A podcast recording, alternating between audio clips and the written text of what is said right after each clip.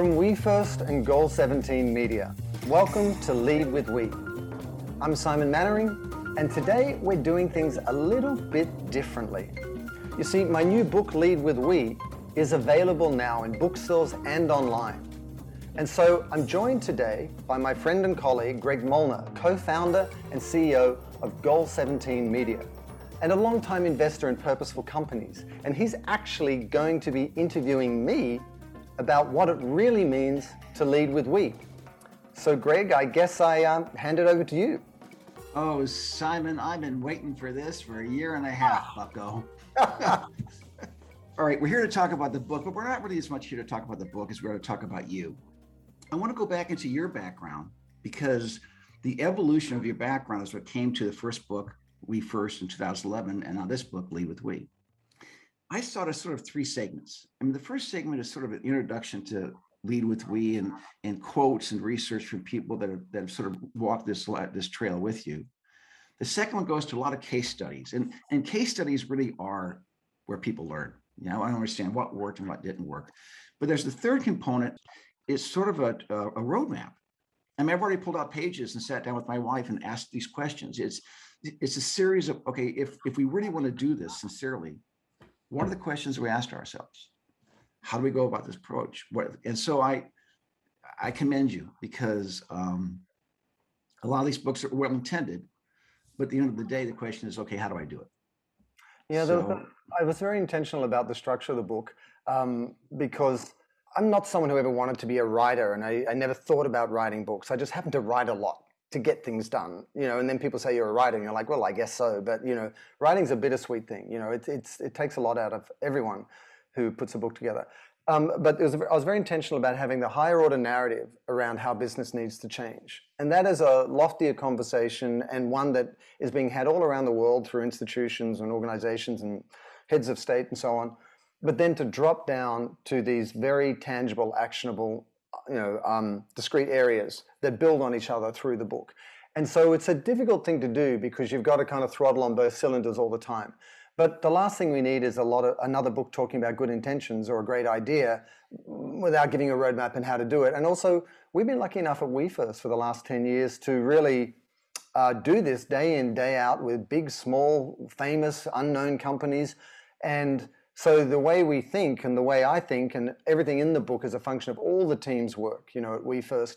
Um, everything is about, okay, how we get it done are we doing it for real? How are we measuring our success? Are we moving the needle forward, both for our business, but also for the impact that we need to create? So, you know, that's why the book is the way it is. And, and, you know, hopefully we've captured a lot of the thinking that we've been sharing with clients over the years and made it available in a way that people can follow.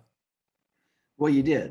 And the other thing is, there's an extraordinary amount of research into the book. I mean, there's, there's quote after quote and study after study um, but imagine you had to get a lot of approvals because some cases you're doing case studies that weren't successful and you're talking about companies. How, how does that approach happen? How do you reach out and get these kind of approvals yeah, for these things? I, I mean, with any, um, when you have an opinion, you know, you're going to have a point of view that is going to sort of point to certain practices and also seek to upgrade certain practices. And the way that works in the book world is you, you know, you reach out to folks and say, okay, listen, this is, this is we're talking about you in the book we want to share that with you and want to make sure that it's accurate and that you know we've got permission to um, explain things in those terms. So you know there's there's a process to that. But I mean I think the reality is this: we can't nice each other to death anymore. we can't tiptoe around each other anymore. We can we can also stop pointing fingers and blaming. I really made a conscious right. effort in the book not to shame and blame because firstly we've got to put all our energy into fixing things. And secondly, there's a lot of people doing that, and you know, with good reason. But like, knock yourselves out. Right. But I, I, I'm much more interested in the solution than I am in sort of like attributing blame. And so um, the book is positive, and it really sort of lays out the emerging embrace of a new way of looking at business to re-engineer and reimagine how business can show up one that works with nature rather than against it and one that kind of really serves the collective and all stakeholders working together to improve conditions for everyone so everyone can benefit rather than you know to oversimplify what's been happening for a long time which is you know a vast majority of the wealth that capitalism generates gets sort of filtered into more a smaller and smaller number of hands right, right. And that is not only unconscionable in the sense that so many are suffering when others are doing so well, but also it's unsustainable from a sort of, sort of economic model point of view. And we're seeing things break break down. So it just doesn't make sense to me. Well, yes, and and purpose led or uh, we first capitalism, these different terms we'll get into, is really about looking forward. And blaming is looking backwards. And we've got enough of that in our society right now, which is another reason why business has to sort of lead this, this revolution. But I want to get to that in a minute. But first off, I want to jump back and talk about you for a second. Okay. So born in Australia. So I grew up in Sydney, yep. Um, you know, grew up in the water. Uh, my happy place is in the ocean. Um, I did a fine arts degree and you know, I was deeply, deeply passionate about art all the way through school and then, you know, through university. And um, then I did a law degree. And then I came out and I'm like, well, what am I going to do with all of this? Exactly. You know, I've got, I can't make money being, I actually left law school and went to art school and I thought I was going to be a full-time artist. And then I realized, oh, no, no, now there's a high paying career. Yeah, no, it's actually really funny. It was just so naive and wide eyed, but I really did think I would try and be an artist. And I literally left law school and enrolled in art school, much to my parents' dismay, and then realized I couldn't, you know, eat, pay the bills, do whatever. And it, ha- it so happened that someone came up to me and said, Hey, you know, you've always had an inappropriate sense of humor. You should be a copywriter. And having done law, I thought they meant, you know, trademark, intellectual property, copyright. And they meant copywriter and advertising, and I'd never thought about it. And, you know, that started my journey in the advertising world. Somewhere along the line, I mean, here you're you're in an ad agency, which is all about you know hard advertising, promoting products. You're working on a global basis. You're working with a diverse group of companies, some probably a little bit more purpose led, some less. At what time did you start having these thoughts about this isn't really what I want, or this? I mean, I mean, did you just wake up one morning and say, I don't want to do this anymore? Or it must have started just creeping into your mind. How, how did this happen? You know, as serendipity, luck, whatever would have it, the universe. Um, I happened to read the speech that Bill Gates gave at the World Economic Forum that year and then later on the floor of the General Assembly. And I just read it online because I'd heard about it. It was on NPR and things like that. And he said, the private sector needs to play a bigger role in social change because government philanthropy can't fix the world on its own. And this is all when 2007, 2008, the global economic meltdown was happening. It was just right in the middle of all of that. And it was weird. I remember it, you know, I remember it so clearly because I, it was called his creative capitalism speech. And I, um, I was kind of struck by the fact it was called creative because it was like a creative brief. He was basically saying, how can we do business differently? How do we need to think about it differently? And the, sort of breadth of that ambition didn't scare me because um, I'd worked on the Olympics and World Cup projects. I'd launched, you know, big things like the Razr and worked on accounts like Motorola and, and had sizable responsibility. So it was more like it was a bit of an aha moment. It's like, wow, I've had this visceral experience, especially on Nike, where you can do work and, and shape culture, create movements, right. people do things right. differently en masse when you come out with the right communication. I was just like, what could we do if we took the power of that storytelling and it applied it to all of these problems? And the only reason I cared, there's no brilliance, there's no intelligence here. It's a, it's a duh insight, which is I just felt what happened in 2007, 2008 was unfair. Maybe it's an Australian point of view where you sit there and just go, come on, mate, like do right by each other. Like we're, we're all equal. Maybe that was where it came from. But the way I saw the knock-on effect to people's hopes and hearts, you know, hopes and homes and healthcare and all around the world, Greece, Iceland, the Gulf states, all around the world, I was like, this isn't right. You can't have a few folks oh. in the investment banking world cause the rest of it all to topple down. And so that's where it all started. I was just like, wow, maybe there's an opportunity to selfishly find more meaning in what I'm doing by applying some of the things that I've seen from the movement building lens through my professional experience to this issue that seems so front and center and so obvious to me, which is we've got to kind of tell a new story for business and we've got to show up in different ways. And this is at the time when Facebook had just started, Arab Spring was happening, Twitter was barely beginning, and we had these new tools where we could facilitate new dialogues between brands and consumers and institutions and citizens. Maybe this was a new beginning. And so all of that led me to sort of naively again, God, you've got to thank thank God for naivete or whatever I was like, I'm gonna. I knew I, I walked out of my living room through these doors we had, And I walked out and I had this, I heard my voice in my head go, I'm to write a book. And I went, pardon the French, S-H-I-T, I'm going to write three books. And as soon as that happens in my head, I knew it was a done deal. And I spent the next three years writing We First. And I was such a dork. I went and bought eight books on how to write a book proposal, and it was just so it was so stupid. so, so we've, we've all done that. Yeah, and then the, you know the book came out and did well. That launched the company We First, which has been here for ten years now, helping companies be more purposeful and, and really walk their talk authentically. So that's where it all started. Where did you come up with the term "we first? I mean, would that just come to you one day, or was it? Yeah, I mean, you know, my job as an advertising guy who's done a million taglines and campaigns is to distill things down to their essence in a way that you can add water and expand it later on. And I was constantly challenging myself what the hell is the root of the problem with the way we're doing business right now? You know, and we'd all, there was a lot of criticism at the time about the investment banking world and that sort of thing. And a lot of people talking about their motives or selfishness and so on. But really, at the end of the day, to me, it was like, yeah, this this whole me first mentality that you know greed is good, Gordon Gekko, profit for profit's sake, and all of that. And what I do know from my advertising world is that you want to create some inherent tension, and, and you want to capture people's attention. So to capture their attention, you give them something familiar, but in an unfamiliar way. So not me first, but we first. And to get that inherent tension that captures their sort of interest, we first. Isn't that a contradiction in terms? Isn't it about the individual that should be first? How can the collective? Right. And so the book was originally called We First Capitalism. And then just in the last few weeks in discussions with the publisher and so on, deadlines, we sort of dropped the capitalism because it was a larger idea that goes beyond. Right.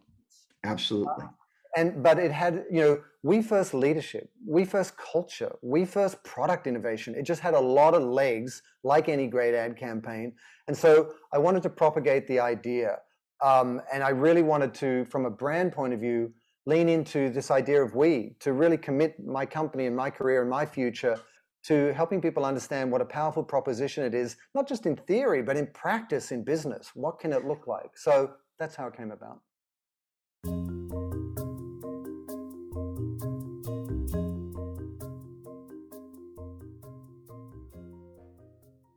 So let's talk about Lead with We. What are the sort of three or four core principles that Lead with We wants to use to inspire social entrepreneurs and, and, and you know existing CEOs and CMOs? Well, I'll draw a distinction between We First and Lead with We First. You know, We First was about leveraging social technologies to help us drive those dialogues, which will take us from a me first mentality to one where we prioritize the collective. But it really was about using these tools and this, this new social fabric we're weaving through social technology right. to drive positive change. In the 10 years since the book came out, a lot of that has happened. You've seen a lot of great nonprofits, foundations, individuals do amazing work through social channels. But also, a lot of the platforms have basically become advertising platforms. Right. And there's been privacy creep and all the different issues that we hear about in the press every day. And meanwhile, things got worse like climate, loss of biodiversity, ocean acidification, pollution in the oceans, social inequity. All of these problems that I hope the original book could help solve for by using social technologies to build on business as usual. Right. It didn't get far enough fast enough, and things got worse. So the new book, Lead with We, is very different. It's about a wholesale reimagining and reengineering of business so that we can look at it through the lens of collaborative leadership, leading together so we live and work in ways that restore and protect the natural and social systems on which all of our futures depend. So, what are the steps? I'm listening to this, and I'm either a young aspiring entrepreneur or I run a pretty good sized company. And I completely believe that I have to be part of the solution. What do I do? How, how do, what, what are the first steps I take to move my com- company in a way and, and get buy-in? I'm going to talk on two levels, one to the company, one to the individual. A fundamental premise of Lead with We is that all of us need to lead. Every one of us is on the hook. We can't just be the beneficiaries of stakeholder capitalism. We've got to share the responsibilities as well. So none of this is going to work if you don't drive an alternative energy vehicle, if you don't choose plant-based alternatives, if you don't take actions you know, if you don't work for companies doing good rather than companies doing bad, if you don't invest in companies that are doing good rather than letting your pen, pension fund enable companies that are doing bad, you've got to put your time and dollars and individual agency to work. Why? Because we've got to do it together. Why? Because no one else is going to fix it for you and we're out of time. On that premise, as someone, as a CEO or founder of a company, you've got to tap into what is fundamental concept in the book, which is this virtuous spiral of collectivized exactly. purpose. And let me speak to that. One of the challenges for me is why is what we're doing up till now not working?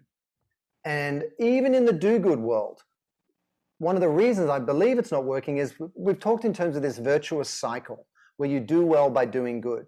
But consciously or not, that puts these limits on how much impact you have. It kind of confines it to your sphere of influence, your supply chain, your employees, your customers, your give back, your one for one, whatever it might be. But what we're missing is the connective tissue between all the layers of business. And so, as opposed to the virtuous cycle, what I lay out in the book is called the virtuous spiral of collectivized purpose in action. And there's several levels. Imagine in your mind like an arrow going upwards. And at the bottom, the narrow end is the word me. And at the top is the word we. So we're going from me to we. And there's a spiral wrapping around going up. The first level is assuming the, the responsibility to lead. And that's what I just touched on. The second then is as a CEO, founder, someone in charge of a company or in, someone inside a company, you've got to de- define your purpose. You've got to integrate that authentically in your company and you need to address the issues that are exposed through a honest audit of how you're showing up right now. So you need to move from doing less bad to more good. You need to stop being part of the problem. You need to be part of the solution. And yes, that does involve time and capital costs, but it puts you on the right side of history and it allows you to be a partner that others want to work with. So you capture those market forces that will drive your growth. But do an honest audit and address those issues in your supply chain, how you're treating your people, what products you're making, and how you're taking them to market. You then go to the company culture level. And on the culture level, there are three fundamental things you need to do. You need to address sustainability and ESG, like you need to look at you know what harm you are doing and how you can become more net positive, how circular in you know in your economy you can be.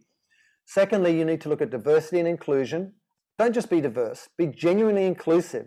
It adds value to your business and it's the right thing to do. And then thirdly, you need to a, pay a fair and living wage to people. We see that in the restaurant industry here in the United States. Finally, you know, 15 to 20 dollars and so on. A big change is happening.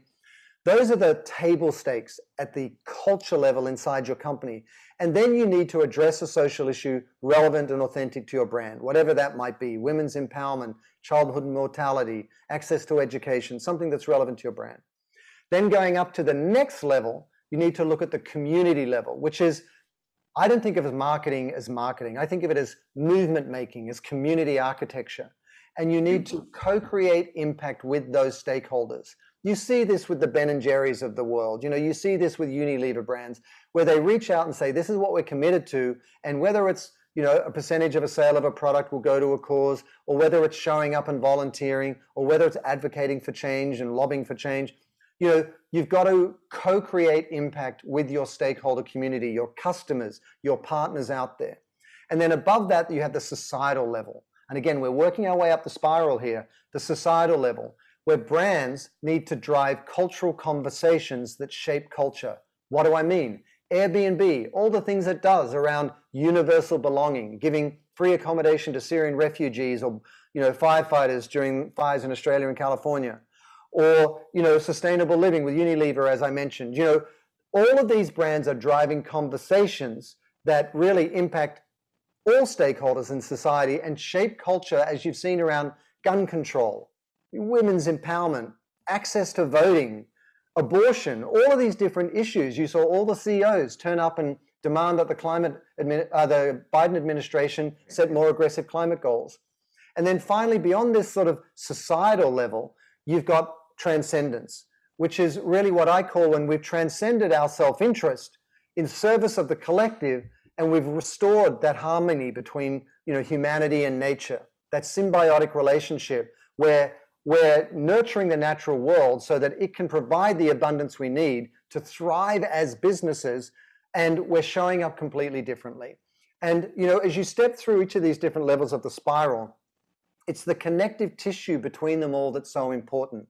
And the foundational idea that makes that possible is leading with we. We are all using lead with we as a point of departure, as a mindset, as a process by which we get it done collaboratively, and as an end state in terms of what success looks like.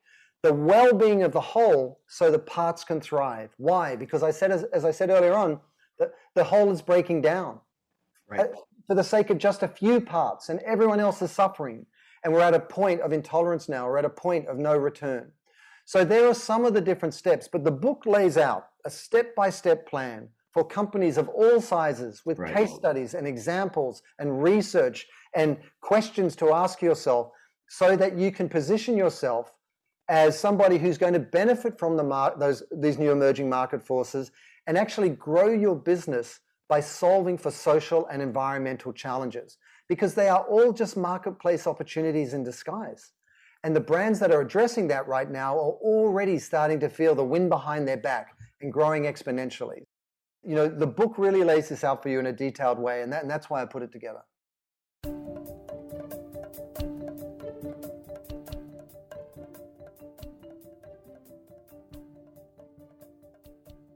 You look ahead now, the next five to 10 years, in the most positive way you can imagine. What's the good that you can see? What can happen if we do lead with we and companies take on this type of a culture? The first thing I'd say is that it's going to be a painful journey because there will be those forces that resist it. There will be those who fail despite their best intentions, and there will be those who really effectively succeed. So it's not going to be pretty. The second thing I'd say is being optimistic is a conscious choice because it's a self fulfilling prophecy. If we all say we're doomed, then we're all doomed and it's a fait accompli. If we all say, no, I'm going to do a little bit better and we're going to do a little bit better and they're going to do a little bit better, then we'll all do a little bit better.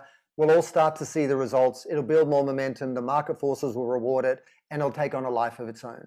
So I just want to frame my answer in terms of these conscious choices.